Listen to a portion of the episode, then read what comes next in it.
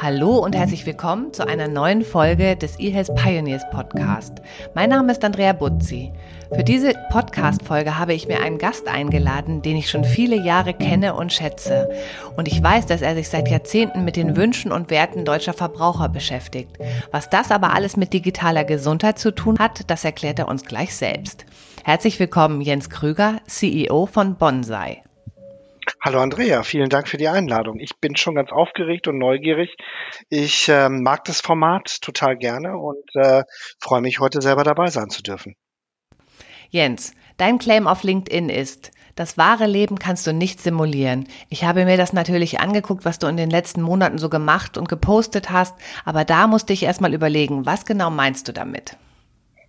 Es ist ja auch eigentlich eher der Claim, der für uns bei Bonsai äh, für das steht, was wir hier machen. Ähm, tatsächlich Marktforschung im echten Leben. Ähm, und das ist so ein bisschen, bisschen auch in dieser, dieser Corona-Zeit entstanden, ähm, dass wir uns selbst auch nochmal als Unternehmen gefragt haben. Und ich bin ja relativ neu dabei wo wollen wir eigentlich hin und wofür stehen wir? Was ist sozusagen unser Kern? Und ähm, irgendwann waren wir in diesem Punkt, naja, das, was wir wirklich anders machen, ist, dass wir im echten Leben forschen. Also echte Erkenntnisse, da werden wir bestimmt gleich noch was dazu hören. Magst du noch mal in zwei Sätzen was zu dir sagen? Was ist deine Expertise und was mich natürlich immer interessiert, was ist deine Leidenschaft? Ja, du hast es schon anmoderiert, ähm, also Konsumgüterforschung ähm, finde ich schon spannend. Also auch Experimente äh, in der Marktforschung sind spannend und da ist Bonsai natürlich für mich eine ganz tolle äh, Spielwiese, auf die ich mich ja sehr gefreut habe, hier seit Ende letzten Jahres mit dabei zu sein. Ähm, das, was ich so als, als Thema reinbringe oder hier auch bei Bonsai reingebracht habe, ist schon mehr so die ja, Menschenversteher-Sicht beziehungsweise eigentlich die Perspektive auf die Gesellschaft. Äh, weil wenn wir heute Konsum erklären wollen, geht das nicht ohne den Kontext zu gesellschaftlichen Wandlungsprozessen herzustellen. Und ich bin und betone das ja auch immer wieder gerne Soziologe, Soziologe aus Leidenschaft.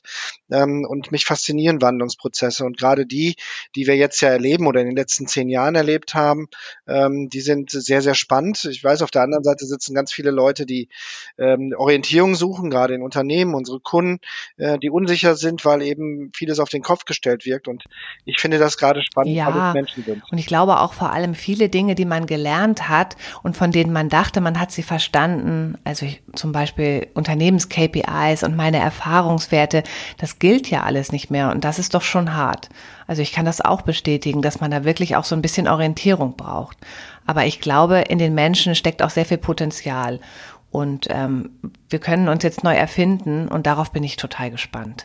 Ich meine, was es schwierig macht, ist für Unternehmen natürlich, wir haben in Segmenten, wir haben in Schubladen gedacht, wir haben in der Vergangenheit im Marketing in Zielgruppen gedacht und wir müssen heute zunehmend in N gleich eins denken, also in das Individuum, weil das, was diesen Wandlungsprozess ja im Moment beschreibt oder ausmacht, ist die, die Hyperindividualisierung unserer Gesellschaft und das ist das Spannende.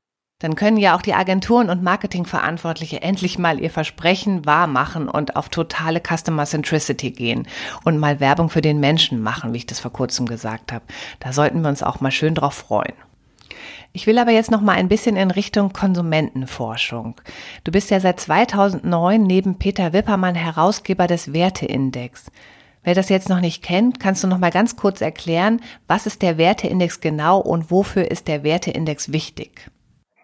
Genau, also ähm, ja, richtig, äh, Peter Wippermann. Peter kam vor, ja, es sind über zehn Jahre, kam auf mich zu, sagte, hey, wollen wir nicht irgendwie ähm, den Wertewandel in Deutschland messen? Ich habe dann gesagt, ja klar, machen wir bei einem Rotwein. Ähm, und ähm, zwar ähm, neu erheben, das heißt nicht befragen, ähm, sondern über Social Media beobachten. Das heißt, gucken, worüber sprechen Leute im Internet. Und das ist das, was äh, Social Media ja heute ähm, fast alltäglich gemacht hat im Umgang damit damit. Ähm, und das machen wir seit zehn Jahren und zwar im wirklichen zweijährlichen Wechsel, dass wir uns immer Posts angucken im Internet auf allen großen Plattformen, die wir definiert haben, worüber reden Menschen, ähm, verändert sich das, worüber sie reden und haben Themenfelder ähm, ja in unseren Wertefeldern definiert und äh, die beobachten, gucken wir, ähm, äh, gucken uns die Quantitäten an, wie häufig wird über einen Wert oder ein Wertefeld gesprochen und äh, wie verändert sich der, der, der, der Kontext dahinter. Ich habe jetzt den Werteindex natürlich hier vor mir liegen. Übrigens, sehr lustiges Titelbild mit dem Hund. Ich lese jetzt nochmal die Werte vor, die ihr beobachtet im Zeitverlauf. Das ist Gesundheit, Familie, Erfolg, Freiheit, Sicherheit, Gemeinschaft, Natur, Anerkennung, Gerechtigkeit und Nachhaltigkeit. Und da ist jetzt auch der Bogen zum Thema Gesundheit da. Also wir sind ja im eHealth Pioneers Podcast und wir haben darüber gesprochen, dass du mir ja mal berichtet hast, dass der Wert Gesundheit 2020 der wichtigste Wert der Deutschen war. Und damals hast du mir berichtet, das hat dich doch sehr überrascht. Ähm, also Gesundheit in den letzten Jahren, ähm, also in der quantitativen äh, Betrachtung, war der schon, ich glaube, seit 2018 auch mal auch auf Platz eins. Ähm, das, das Entscheidende ist, ähm, ich hätte gedacht, dass das Thema Natur sich noch ein bisschen weiter ähm, dort, dort oben hält. Ähm, also insofern war es eher der Absturz. Stichwort Greta Thunberg. Greta ne? Thunberg. Äh, Man hatte ja das Gefühl, alle haben darüber geredet. Genau. Und, ähm, und, und Natur natürlich sich auch nochmal, ähm, Natur hat ja auch ganz viel mit Gesundheit zu tun. Ähm, ähm, und dieses, äh, dieses Gefüge sich, sich dort entsprechend nochmal ähm, ähm, aus, aus anders da, da, ja, anders, anders ausdifferenziert. Ähm, das ist so nicht passiert. Es gibt dafür auch Gründe, ist jetzt vielleicht nicht das Thema hier im Podcast, warum Natur abgestürzt ist.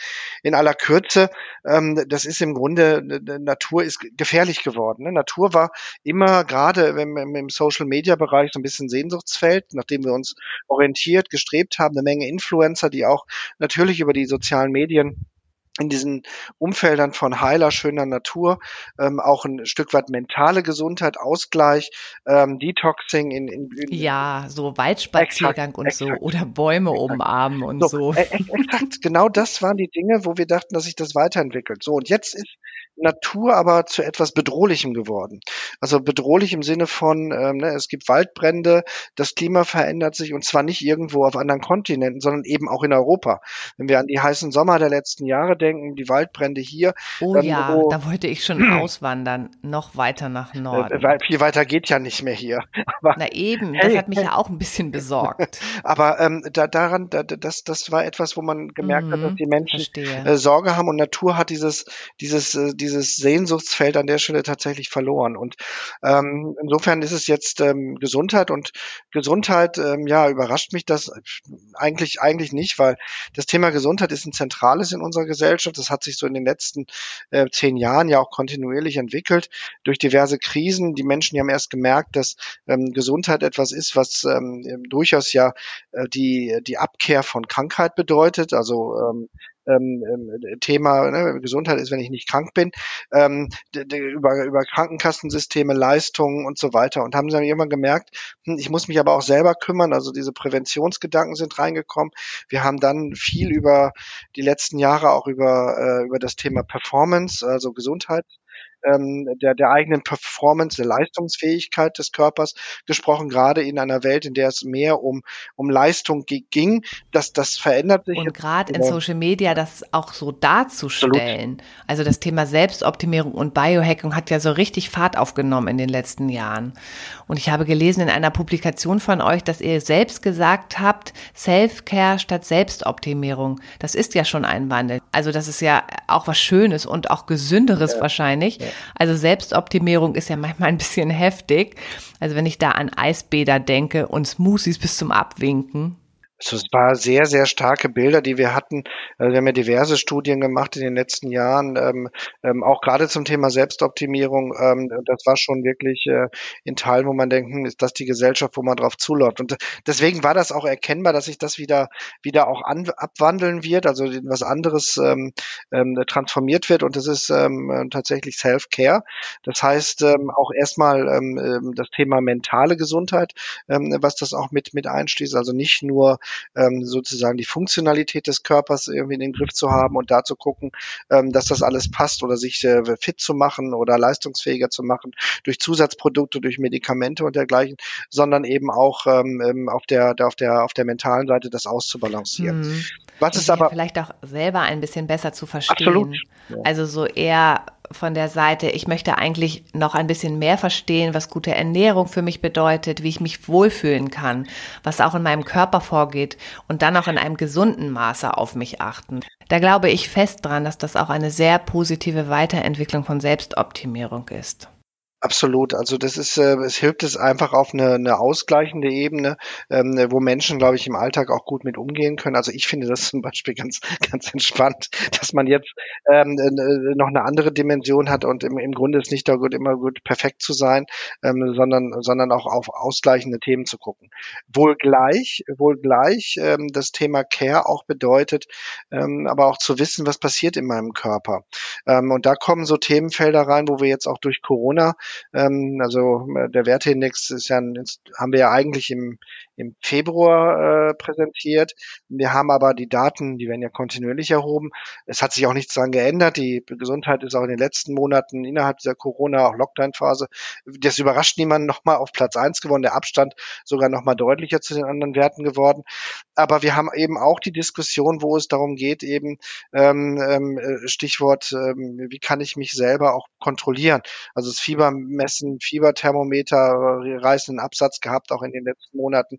Ähm, auch Diskussionen dazu, wie kann ich eigentlich diese ganzen Körperfunktionen tracken ähm, und darauf reagieren. Auch das sind Themen, die wieder äh, wieder an Fahrt ähm, aufgenommen haben und die auch Self-Caring, also auch selbst ja, und auch Verantwortung übernehmen, nicht Exakt. wahr? Und, und selber auch zu Ich habe vor kurzem übrigens eine sehr interessante Studie äh, oder ein Aufruf von einem Verband der gesetzlichen Krankenkassen gehört. Ich bringe es jetzt gar nicht mehr ganz zusammen. Auf jeden Fall kam dabei raus, dass ganz viele Menschen ja gar nicht mehr mit den Grundfunktionen von Gesundheit und auch so diesem Gesundheitscheck für sich selbst vertraut sind. Also was du gerade schon gesagt hast, man hat kein Fieberthermometer mehr zu Hause.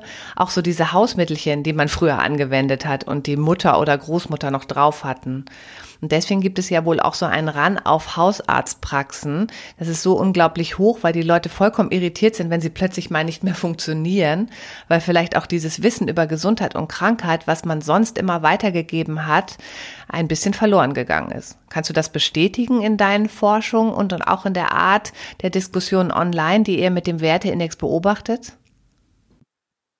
Ähm, also was wir gesehen haben, dass viel äh, Austausch zu diesen Themen wieder stattgefunden hat. Das stimmt. Ähm, also die Leute, die sich Tipps und Ratschläge gegeben haben, äh, gutefrage.net zum Beispiel, aber auch auf Instagram, wo äh, wieder wieder Themen dazu auch gepostet worden sind. Also dieses, äh, wie du sagst, das verloren gegangene Wissen auch wieder zu refreshen, ähm, war durchaus ein Thema, gerade in der Corona-Zeit, ähm, weil viele ja auch nicht zum Arzt gegangen sind, äh, sondern gesagt haben, hey, wie kann ich denn das machen und ähm, ähm haben angefangen, sich wieder selbst da auch ähm, untereinander auszutauschen. Ähm, ja, aber nicht auf dieser, dieser, dieser Thematik, wie wir das vor, vor, vor acht oder neun Jahren hatten, so nach dem Motto, alles googeln, die Krankheiten gucken und dann ganz nervös und äh, ähm, ähm, ähm, unentspannt dann werden, wenn man da irgendwelche Diagnosen gesehen hat. Das ist Sondern Krebs, äh, ne? Ist ja immer äh, so exakt, das Erste. Das ist immer. Also es ist, wir, sind, wir sind ein Volk von Hypochondern. Ähm, das, das, das ist so. Ähm, und, ähm, ähm also und, äh, da meinen wir dann ja, ja, eher so ein etwas differenzierteres Fragen zum Thema Gesundheit von Menschen, von denen ja. man auch denkt, dass sie ein Gesundheitswissen haben und sich da austauschen. Und das führt dann natürlich auch zu einem bisschen erwachseneren Umgang mit der eigenen Gesundheit. Ja. Ja, also das haben wir schon gesehen, dass das in Corona ähm, so ein bisschen auch an Fahrt aufgenommen hat, ähm, aber auch natürlich durch, durch Digitalisierung ähm, ähm, mittlerweile auch so ein paar andere Erwartungen angemacht werden, wie, wie Medizin dann auch der Zukunft aussieht. Medizin der Zukunft, das nehmen wir gleich nochmal mit, das will ich auf keinen Fall vergessen, das stellen wir mal an weiter hinten in den Podcast. Aber was natürlich wichtig ist, wir haben hier ja auch einige Startup-Gründer und Unternehmer im Health-Bereich, die hier zuhören und ihr gebt ja in eurem Trendreport auch Empfehlungen, ihr nennt das Implikationen für Unternehmen mit. Kannst du da vielleicht nochmal im Bereich Gesundheit ein paar Stichworte nennen? Also es gab ja auch Best Practices in eurem Report, die ich gelesen habe, zum Beispiel im Bereich Female Health. Ist ja auch ein sehr interessanter, wachsender Markt im Bereich Personal Health Power und ähm, im Bereich personalisierte Alltagsprodukte. Sind das aus deiner Sicht jetzt auch die Bereiche, in denen man unternehmerisch tätig werden kann? Also kann ich da wirklich auch Geld verdienen und ähm, können sich da Marken im Gesundheitsbereich gut positionieren gerade? Entspricht das so dem, ähm, dem Gefühl da draußen, was die Leute jetzt gerade brauchen? Ähm, absolut. Also das ist ähm, ähm, ich finde für mich immer das, äh, das äh, pra ja, pragmatische Beispiel ist, ist, ist mein Müsli, der jetzt nun auch angefangen haben durch das Thema DNA-Analyse, also personalisierte ähm, ah, ähm, ähm Analyse. Also ich kriege jetzt wirklich mein Müsli, das für meine Darmgesundheit gerade genau. oder für also mich darauf, gerade das äh, Beste darauf ist. gehen Dinge, also da, darauf sind sie, also das wird sich entwickeln. Also sie haben tatsächlich so etwas, wo man ähm, über eine Speichelprobe und davon gibt es mittlerweile etliche Startups, die solche Schnellchecks machen. Ich bin noch nicht immer über, davon überzeugt, dass sie alle hundertprozentig richtig sind, aber der, der Trend geht in diese Richtung und die Pharmakonzerne ähm, sind auch dabei, diese Themen auch aufzugreifen mit irgendwelchen Schnelltests. Auch das wird Corona sicherlich nochmal befeuern. Ähm, da sind ja nun diverse Tests, äh, Fabrikationen ähm, ähm, auf die Beine gestellt von den letzten Monaten, die man im Grunde auch für alle Arten von individualisierten ähm, äh, funktionalen Tests des Speichels, der DNA und so weiter macht, um daraus auch entsprechend personalisierte Produkte im Lebensmittelbereich auf die Beine zu stellen. Ähm, Nestle arbeitet an diesem dran und mein Müsli hat dieses personalisierte Müsli da durchaus auf den Markt gebracht. Und äh, du hast die Themen angesprochen im Bereich Female Health sind sehr, sehr viele Sachen, die individualisiert sind, aber auch alle möglichen Formen der Applikationen, äh, die da sind. Also da, wo, also da, wo Individualisierung möglich ist, und das ist sicherlich auf der, auf der Ebene der, der, der, der Gesundheit ein total aktuelles und spannendes Thema. Und total überfällig. Absolut. Also ich mag ja nur daran erinnern, dass es gerade noch nicht mal eine Frauen- und eine Männermedizin gibt.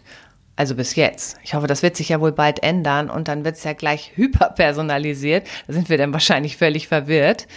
Aber ich habe jetzt vor kurzem gelesen, dass ja auch Männer und Frauen ganz unterschiedlich auf verschiedene Wirkstoffe und Pharmazeutika reagieren und dass es da eigentlich wichtig ist, dass es unterschiedliche Dosierungen gibt.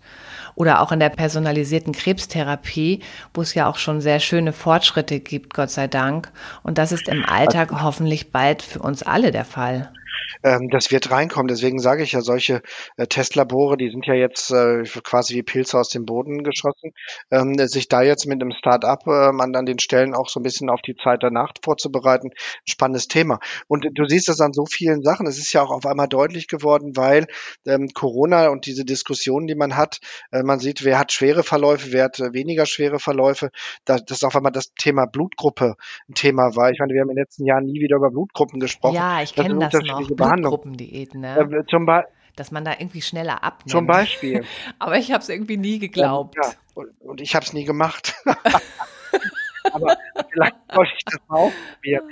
Aber das sind alles so Dinge, die, die eben ähm, zeigen, dass das auf jeden Fall ein Thema ist, wo ähm, wo einiges passiert. Und das sind, glaube ich, die Felder, in denen ähm, es viele Best Practices gibt. Ähm, für die Unternehmen, die Implikationen, du hast ja auch gefragt, äh, was bedeutet das? Ähm, ich glaube gerade, das ist nämlich das, worüber wir gerade sprechen, wenn es über Female Health geht. Ähm, ich glaube, ich muss erstmal als Unternehmen kommunikativ sagen wir mal, Empathie entwickeln. Ähm, auch wirklich zu gucken, äh, ich habe da ein sensibles Feld. Es geht immerhin um einen, einen Menschen mit individuellen ähm, ähm Anlagen, ähm, den zu verstehen, den auch da abzuholen, wo er steht. Und dieser persönliche Austausch ist ein ganz, ganz wichtiger Punkt. Ähm, und deswegen, wir denken sehr, sehr häufig in dieser technologischen Ebene, ne, wo wir sagen, hey, da gibt's was und wir können das zusammenbinden. Und das sind aber sehr funktionale Themen. Ich glaube, die Herausforderung für Unternehmen, wenn so ein Thema um Gesundheit und die Hyperindividualisierung ist, das auch kulturell aufzufangen. In der Kommunikation, in der Ansprache, also die Menschen dahinter ernst nehmen. Du sprachst das ja eben an, die, die äh, Human oder ja, die, die Kunden. Ja, die Werbung Human. für den Menschen machen und ähm, für den Verbraucher. Verbraucher. Exakt. Also ich finde persönlich auch dieses Wort Verbraucher ganz schlimm. Also wir vermeiden das. Wir vermeiden das mittlerweile. Wir sprechen immer von den Menschen da draußen ähm, weil es einfach deutlicher ist, es sind Menschen.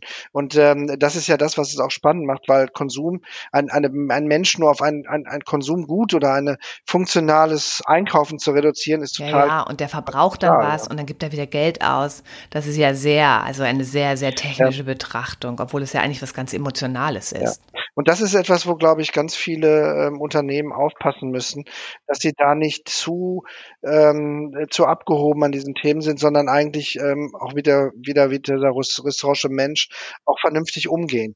Und das ist, ähm, glaube ich, eine ganz wichtige Implikation. Ähm, also so Reputation tatsächlich äh, vielleicht mit anderen Institutionen und Experten zusammenarbeiten, die dem ganzen Produkt auch schon mal vorab so einen Vertrauensstempel geben. Bei Werbung an sich ist ja immer, und das hat, glaube ich, da draußen auch jeder Mensch inzwischen verstanden, äh, wirtschaftlich getrieben. Ja, ne? ich meine es aber viel konkreter. Es geht nicht okay. nur um Produkt, ein Produkt zu mhm. entwickeln, mhm. ähm, sondern auch ein Service dahinter. Und Service heißt im Grunde ein Beratungsangebot, äh, wo ich mit Menschen in Interaktion ah. gehe.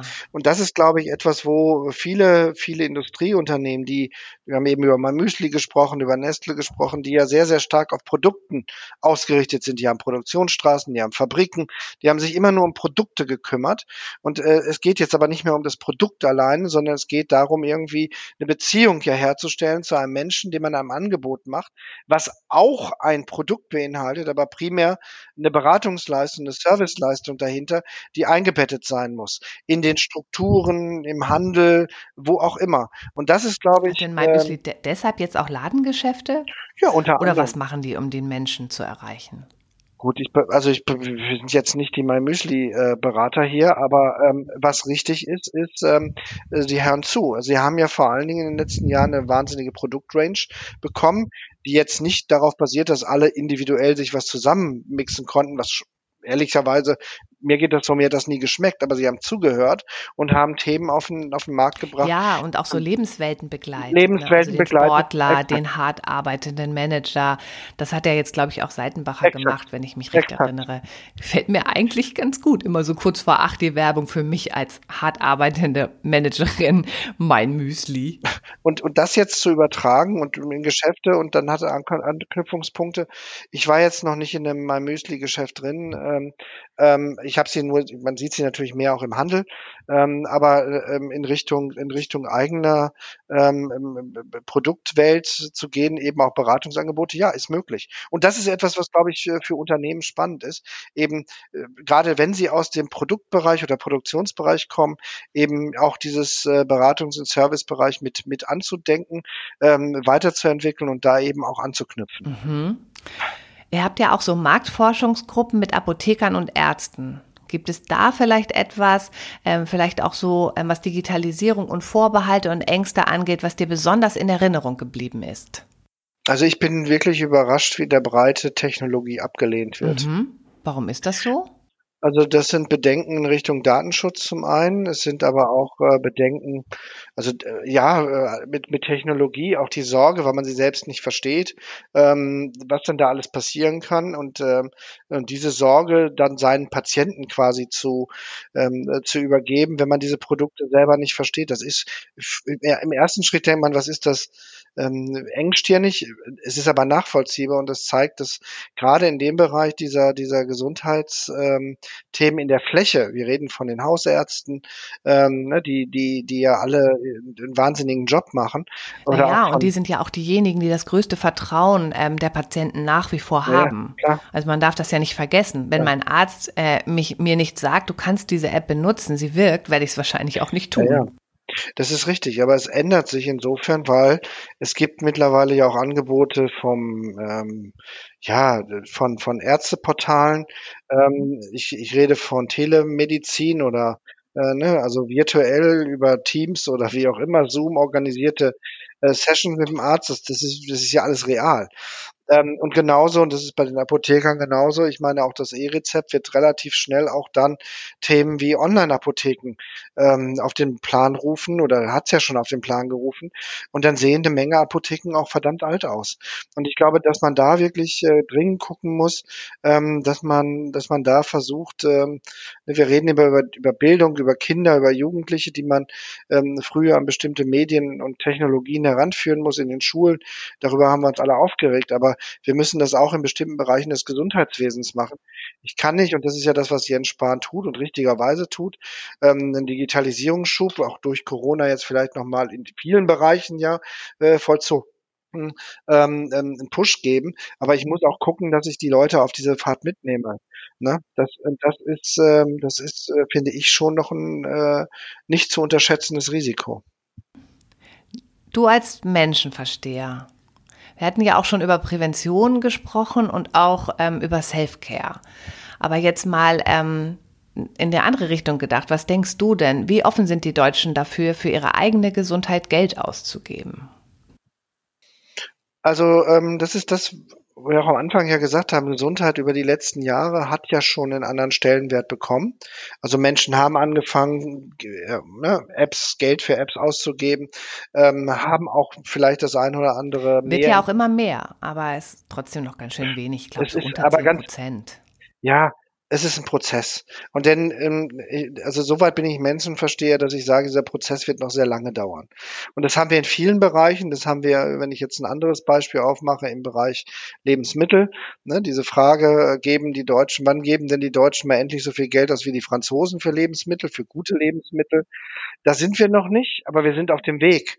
Ähm, Ne, und das ist auch wieder der Zusammenschluss, der, der Schulterschluss, ähm, den, den man hinbekommen muss, den Menschen zu vermitteln, wie wichtig ähm, präventive Themen sind.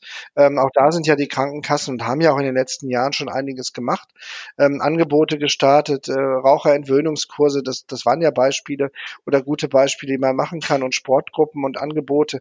Ich kriege die ja auch immer von meiner Krankenkasse. Ich glaube, ich mache das mal, so eine schöne Kur, irgendwie sowas. Ähm, aber ich ähm, gerade total ich, reflektiert auf Raucherentwöhnungskur, obwohl ich ja eigentlich nur Gelegenheitsraucherin bin. Aber es passt ja. mir irgendwie trotzdem nicht. Ich glaube, da werde ich mich mal anmelden.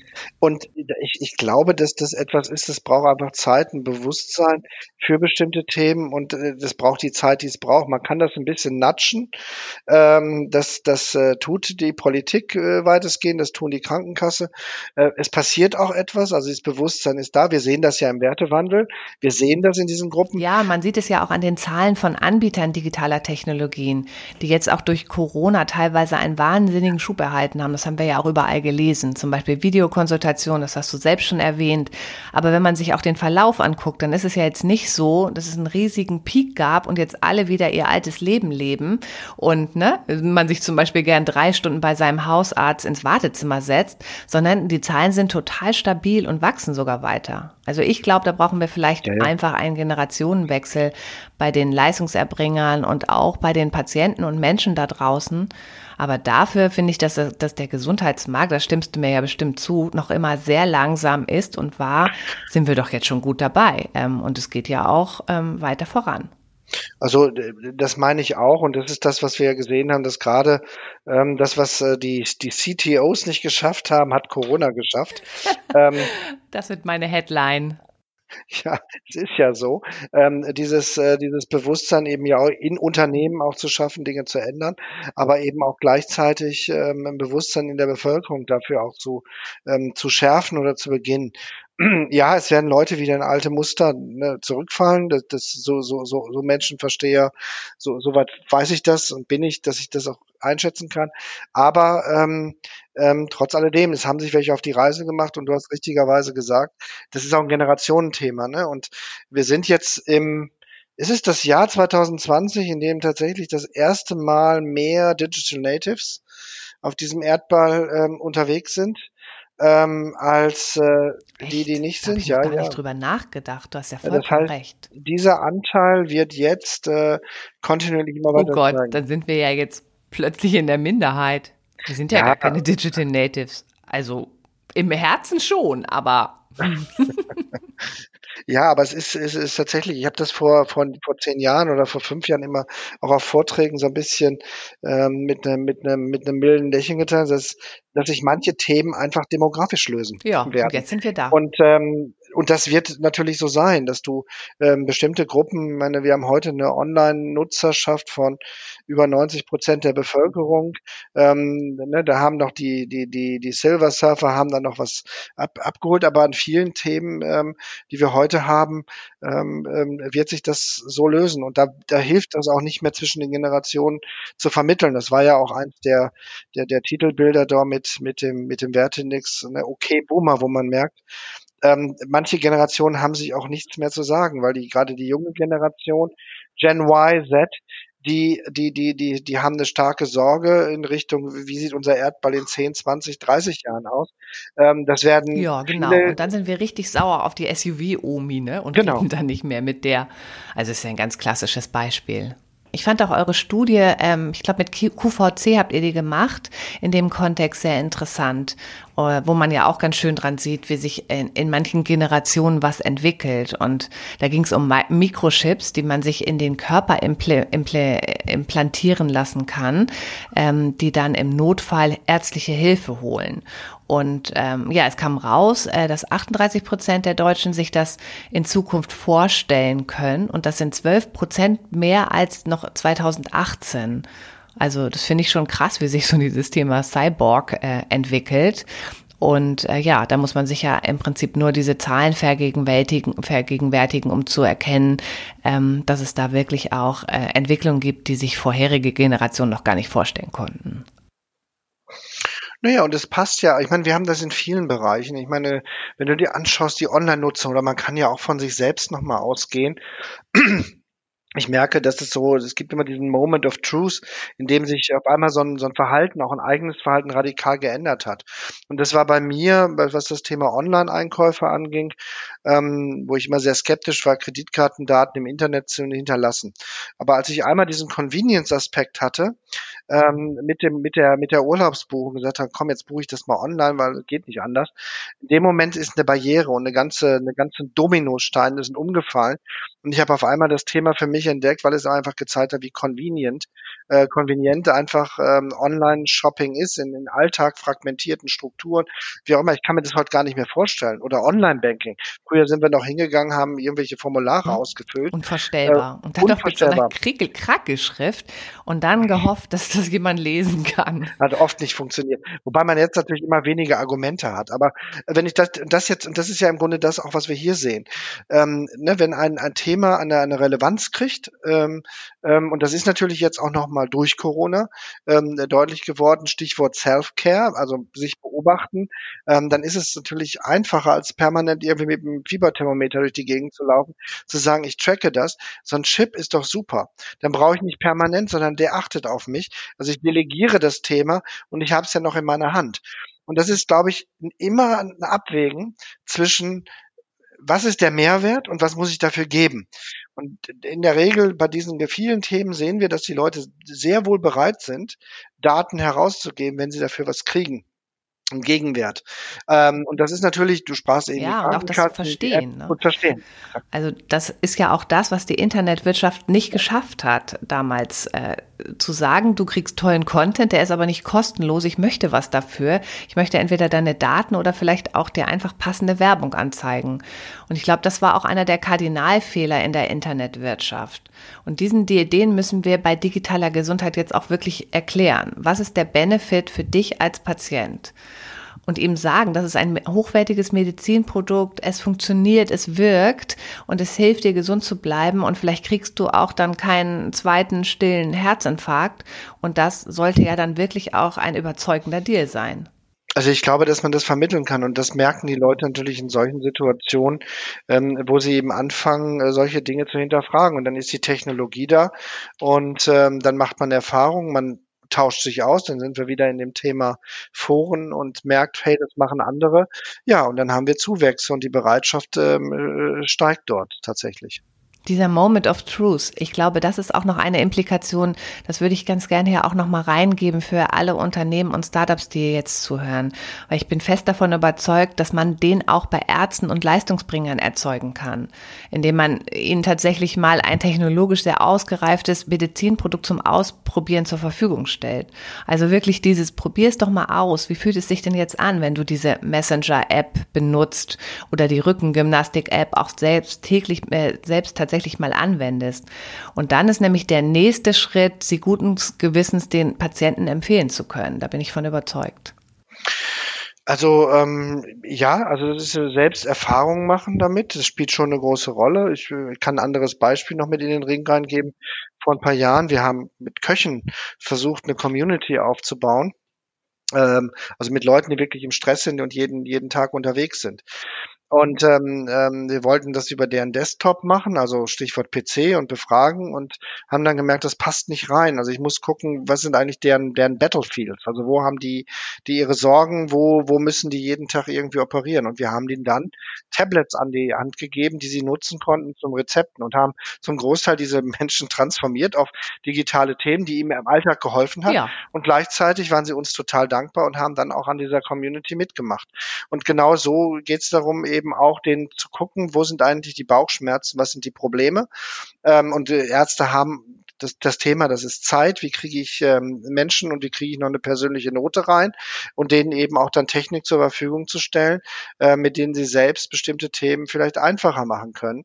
Ähm, fällt mir jetzt nichts Konkretes ähm, ein, aber es können Themen sein, die in der Praxis Abläufe optimieren ähm, das kann ja auch schon allein das Terminmanagement sein oder die Anamneseerstellung schon bevor man zum Arzt geht zu erledigen und dann mehr Patientenzeit zu haben und nicht mehr diesen ganzen Verwaltungskram. Ich glaube, das ist auch ein ganz pro großes Problem von Ärzten, dass sie immer so viel aufschreiben müssen und gar nicht mehr so viel Zeit für den Patientenkontakt haben. Ähm, du hast doch, das ist doch ein schönes Beispiel, das Patientenmanagement ähm, und Terminthema, was wir jetzt ja durch die, ähm, da gab es ja diese, diese Wartezeiten, das war ja eine App aus einem Imbiss ähm, aus dem Gastronomiebereich, die jetzt übertragen wurde auf äh, diese Doktor, Doktor, wie heißt sie nochmal, ähm, so eine, so eine ja, es gibt ja Dr. Lipp, das ist Exakt. ja quasi der Platzhirsch auch für Terminmanagement in Echtzeit Exakt. vor allem.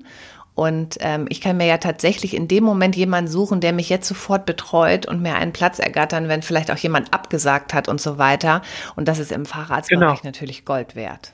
Exakt. Und das sind so Sachen, die ähm, beiden helfen. Ne? Die helfen den Ärzten, ihre, ihre Lehrzeiten äh, zu reduzieren, ähm, Dinge zu optimieren und, und das eben auch ein Stück weit abzugeben. Und wenn man ihnen solche Sachen erklärt, und deswegen bin ich wieder bei dem Thema Lobbyarbeit, ne? genau diese Themen in dieser, diesem Dreiklang, ähm, äh, das, ist, das ist immer so. Da sind die Patienten, da sind die Leistungsträger und da sind die Erbringer. Das ist genau das, was du beschrieben hast.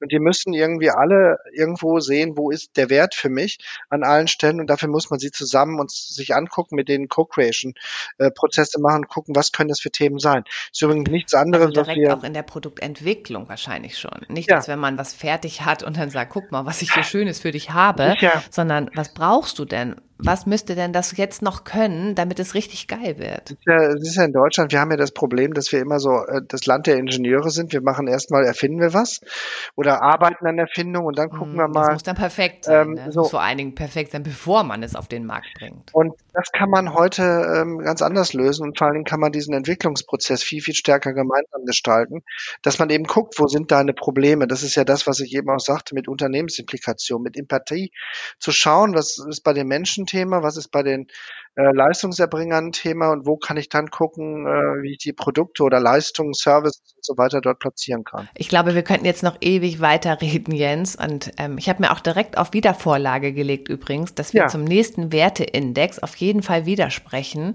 und nochmal das Thema Gesundheit im Wertewandel in Deutschland wieder aufs Tablett holen. Vielleicht noch eine ganz kurze Frage zum Ende und mit der Bitte um eine ganz kurze Antwort. Welche Bedeutung wird der Wert Gesundheit im nächsten Werteindex haben? Kommen wir in 2021 wieder auf Platz 1? Ja. Okay, ich glaube es auch. Es ist natürlich auch nachvollziehbar, weil wir werden ja wahrscheinlich auch 2021 noch sehr viel uns mit Corona und Covid-19 beschäftigen müssen. Und ähm, ich glaube aber, ähm, wir waren gut gewappnet und wir werden auch gut gewappnet sein. Und die digitalen Innovationen in der Gesundheit werden uns dabei helfen, auch gesund zu bleiben und ähm, besser länger zu leben und optimistisch in die nächsten Jahre zu blicken. Danke dir jetzt ganz herzlich auch für deine Zeit und ähm, hast mir wirklich sehr viel Verständnis für den Menschen ähm, nochmal beigebracht. Und ich glaube, wir haben auch Unternehmen und ähm, Ärzten ein paar gute Inspirationen mitgeben können. Vielen Dank, Jens. Gerne, freut mich, Andrea. Bis bald. Dankeschön. Tschüss. Bis bald. Tschüss.